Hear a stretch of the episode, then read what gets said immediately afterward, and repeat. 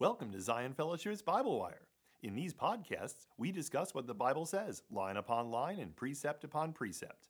Today, Ben Allen will be continuing our study on the book of Acts. Settle in for the next few minutes and learn more about who God is and how he loves.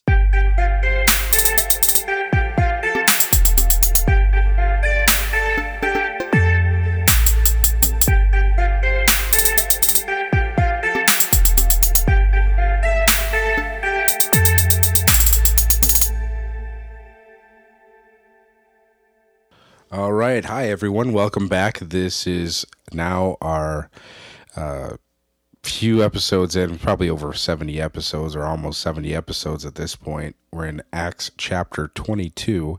If you would turn in your Bibles to Acts 22, verses 1 through 11, or listen along as I read it out in the ESV.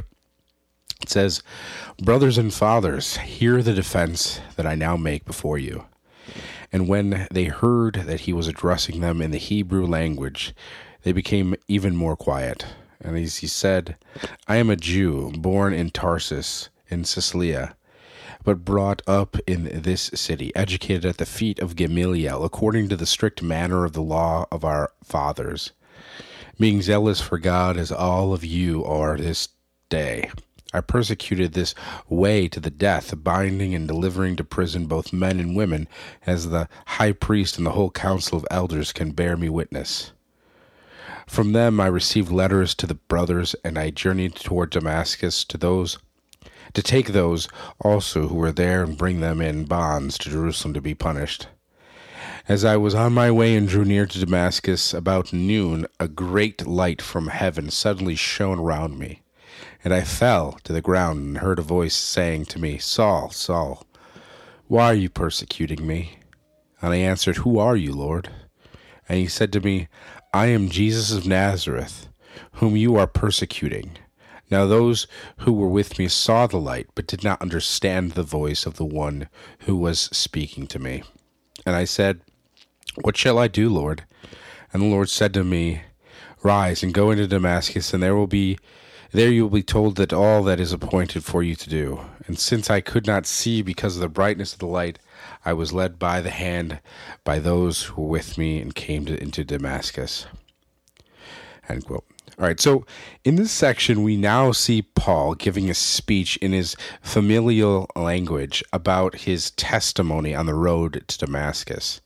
His loyalty to the Jewish listeners shows quite explicitly with his address, starting with brothers and fathers in his choice language, and also in the mentioning of being raised in Jerusalem, educated under Gamaliel in his reference to Ananias' ministry, his reference to God uh, of our fathers, and finally in his statement uh, of his vision in the temple he was doing very much as much as he could to pay respect for his Jewish heritage.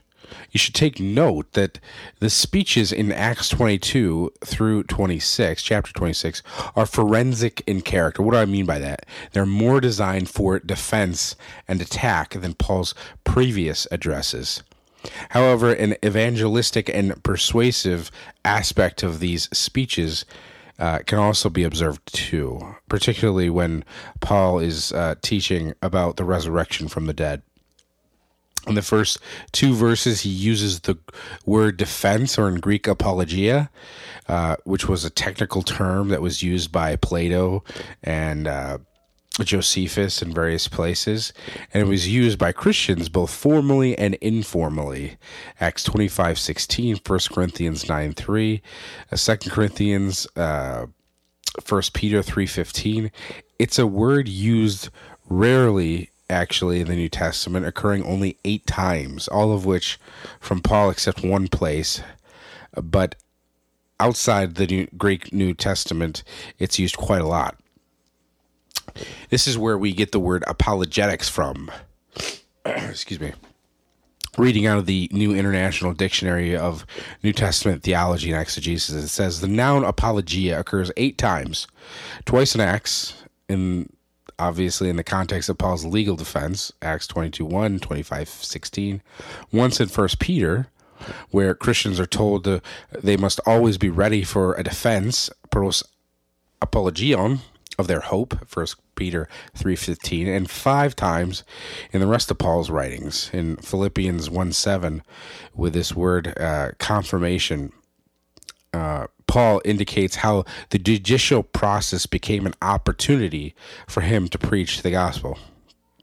The term occurs twice in the Corinthian correspondence, once with reference to Paul's own defense to those in Corinth who have attacked him, and once in a description of the Corinthians' godly sorrow.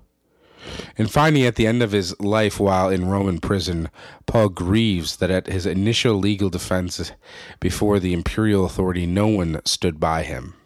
2 Timothy 4:16. What can we learn from this? What is Luke trying to tell us about this word choice? The rest of the book of Acts takes on a very legal setting. It seems like Luke is helping us again with his word choices. Witnesses are mentioned who can confirm various aspects of Paul's defense, and the Lord's appearance is recording in a recorded in a form that would appeal to an audience used to hearing accounts of such divine encounters. Paul's continuing loyalty to Israel is later explained in terms of his commitment to proclaim the hope of Israel fulfilled in Jesus the Messiah. A defense of his gospel about the risen Jesus is ultimately connected with the defense of his mission.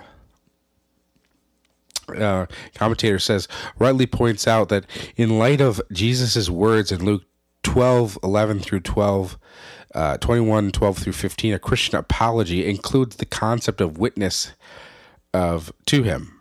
Skinner adds that such predictions evoke an expectation of and confidence in divine guidance from the Holy Spirit and from Jesus himself. Jesus' promises are fulfilled when Paul is enabled to testify in synagogues and prisons before governors and kings.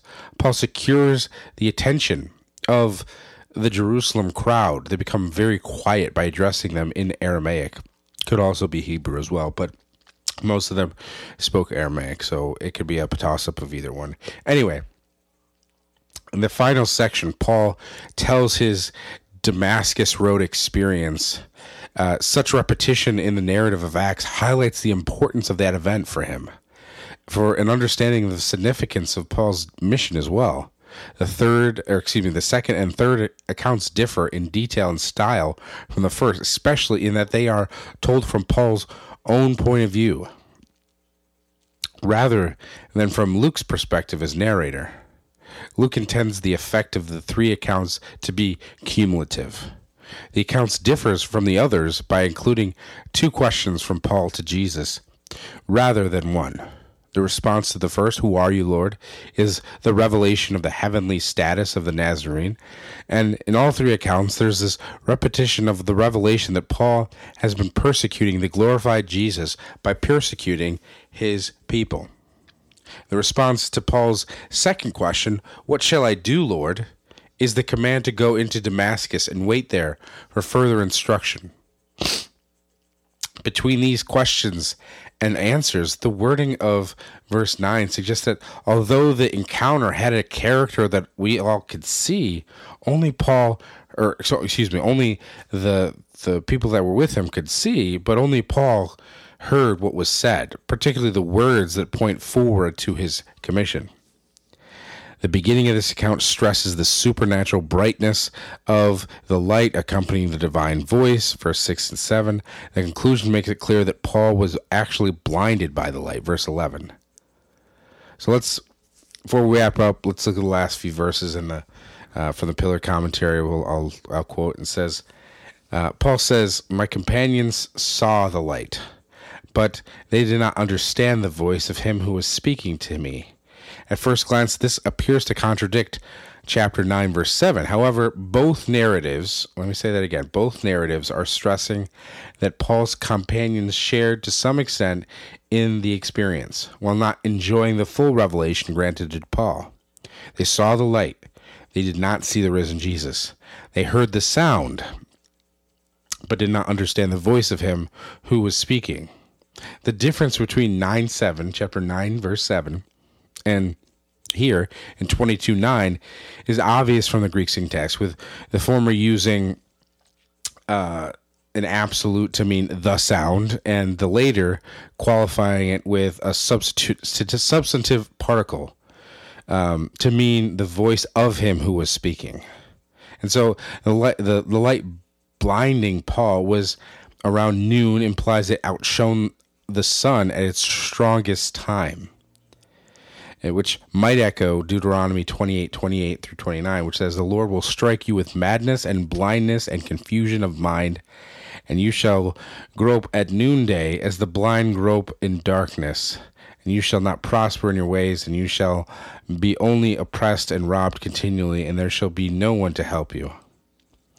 But b- before the audience, Paul wanted to be clear about Jesus' identity. Jesus informed Paul that he had not only been persecuting the church, but also the Lord himself and his eagerness to stamp out Christianity. The truth highlights the special relationship between Christ and the church. Jesus didn't execute Paul on the Damascus Road. Instead, he turned the terrorist into an evangelist by his amazing grace. Paul was commissioned, not consumed. We'll look further into Paul's speech next episode. If you haven't already, please follow this podcast, share this with someone who's interested in learning about the book of Acts. I know that I didn't get to finish this speech, but it's all the same really important that I really take my time with this. Thanks. Bye bye. We have reached the end of today's Bible Wire podcast.